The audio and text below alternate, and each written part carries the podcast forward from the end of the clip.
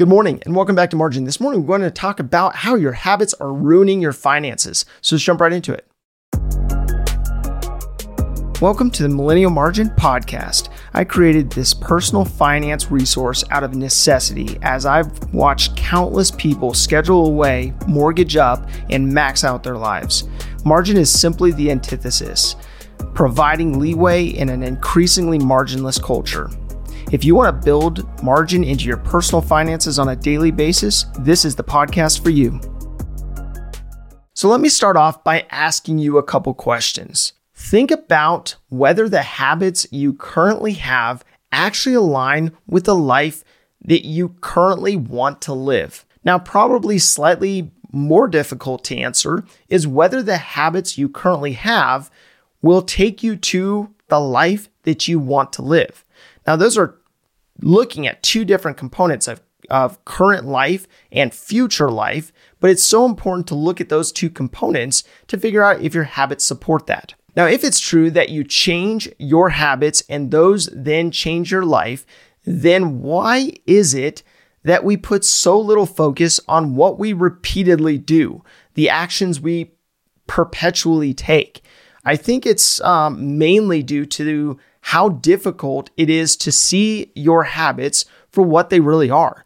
Uh, if we saw the immediate effects of our decisions in eating junk food, uh, not exercising, or not getting enough sleep, we would most likely have a visceral reaction, immediate reaction, and take action to make that change. But unfortunately, you may not see the effects for weeks, months, or even years after those habitual behaviors continue.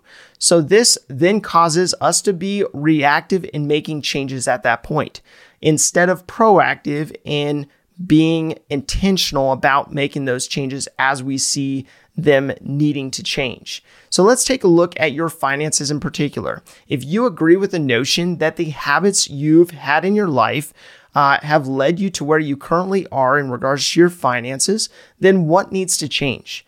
Now, you may be inclined to see glaring areas in your finances and work to change the habit or habits that are contributing to that specific outcome. And you may be inclined to do that first. However, I would recommend that you write down each of the areas that you are feeling as though your finances are off the rails in. Now, this may be your debt load. It may be overspending or the or the perpetual overspending that you're dealing with. Uh, maybe your communication with your spouse about your purchases, or it may be lifestyle lifestyle creep of some kind. Now, oftentimes the results we are getting come from an underlying understanding uh, that we have around money, and uh, and that we have then allowed to form our habits accordingly.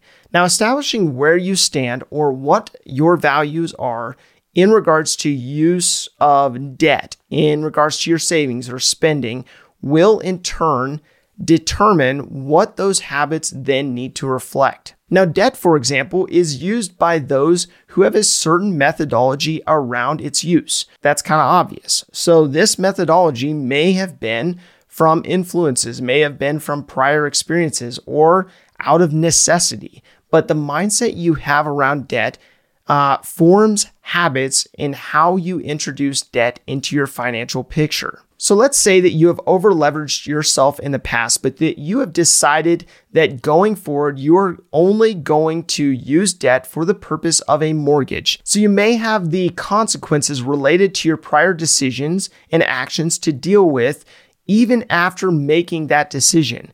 So what I mean by that is if you have a mound of debt, you will then need your habits to reflect the mindset shift you're experiencing, meaning that you will not only need to focus your efforts to pay off that existing debt, but you also will need to ensure that you don't take on any other forms of debt in the meantime or going forward. So, this means that you will then sell off that car that has the large car payment that is stressing you out, that you will cut your spending in order to pay down those student loans, or quit using credit cards to fund your lifestyle. The habits of needing a new car every year, funding education, or lifestyle through the accumulation of debt are all choices that you established at some point.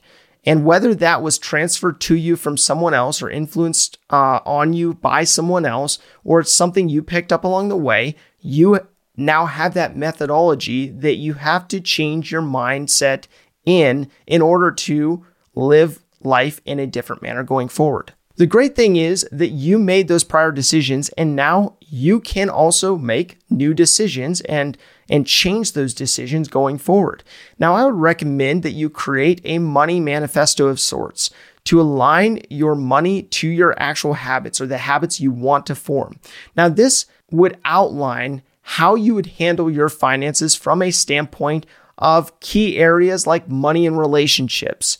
Uh, they would allow you to establish your own relationship with money and how you and your spouse and family otherwise will relate to money accordingly. Now, these key areas are uh, first and foremost money and relationships. Now, this means that you're establishing your own relationship with money and how you, your spouse, and family otherwise will relate to money going forward. The second aspect is giving. How much you will give uh, to what purposes, how often, and and really getting a grasp of how important that is to your plan. Now, the third aspect is debt. What debt you are comfortable with, if any, and what the purposes of that debt will be. Now, the fourth component is retirement savings. How much of a percentage of your income will you save uh, for your retirement and in what forms? Now, the fifth component is savings. What percentage of each paycheck will fund an emergency fund, uh, saving for large purchases, and placing a buffer between you and life? Now, the sixth component is income and income sources, where your income is and will be derived from, how many streams of income that you want to have, and by when. Now, these six components are, are not a comprehensive list, but should give you a starting point to set out your money manifesto as to ensure that your habits actually align with what you want your finances to look like and ultimately reflect. Now, my call to action day is to think about your finances and the habits that you have formed along the way. Then build out your money manifesto to reflect what you want to see going forward. Thank you for your time. Enjoy your day, and we'll see you back here tomorrow. If this information is helpful to you, explore the Margin membership, where me and my team will help you take the information you're learning and apply it to your life and your finances. I've built an interactive course that allows me and my team to come alongside people like you to help you revamp your finances and build margin into your life. Click the link in the description below for more information. If this information is helpful to you, please do follow, visit millennialmargin.com, or connect with me on Margin's social platforms.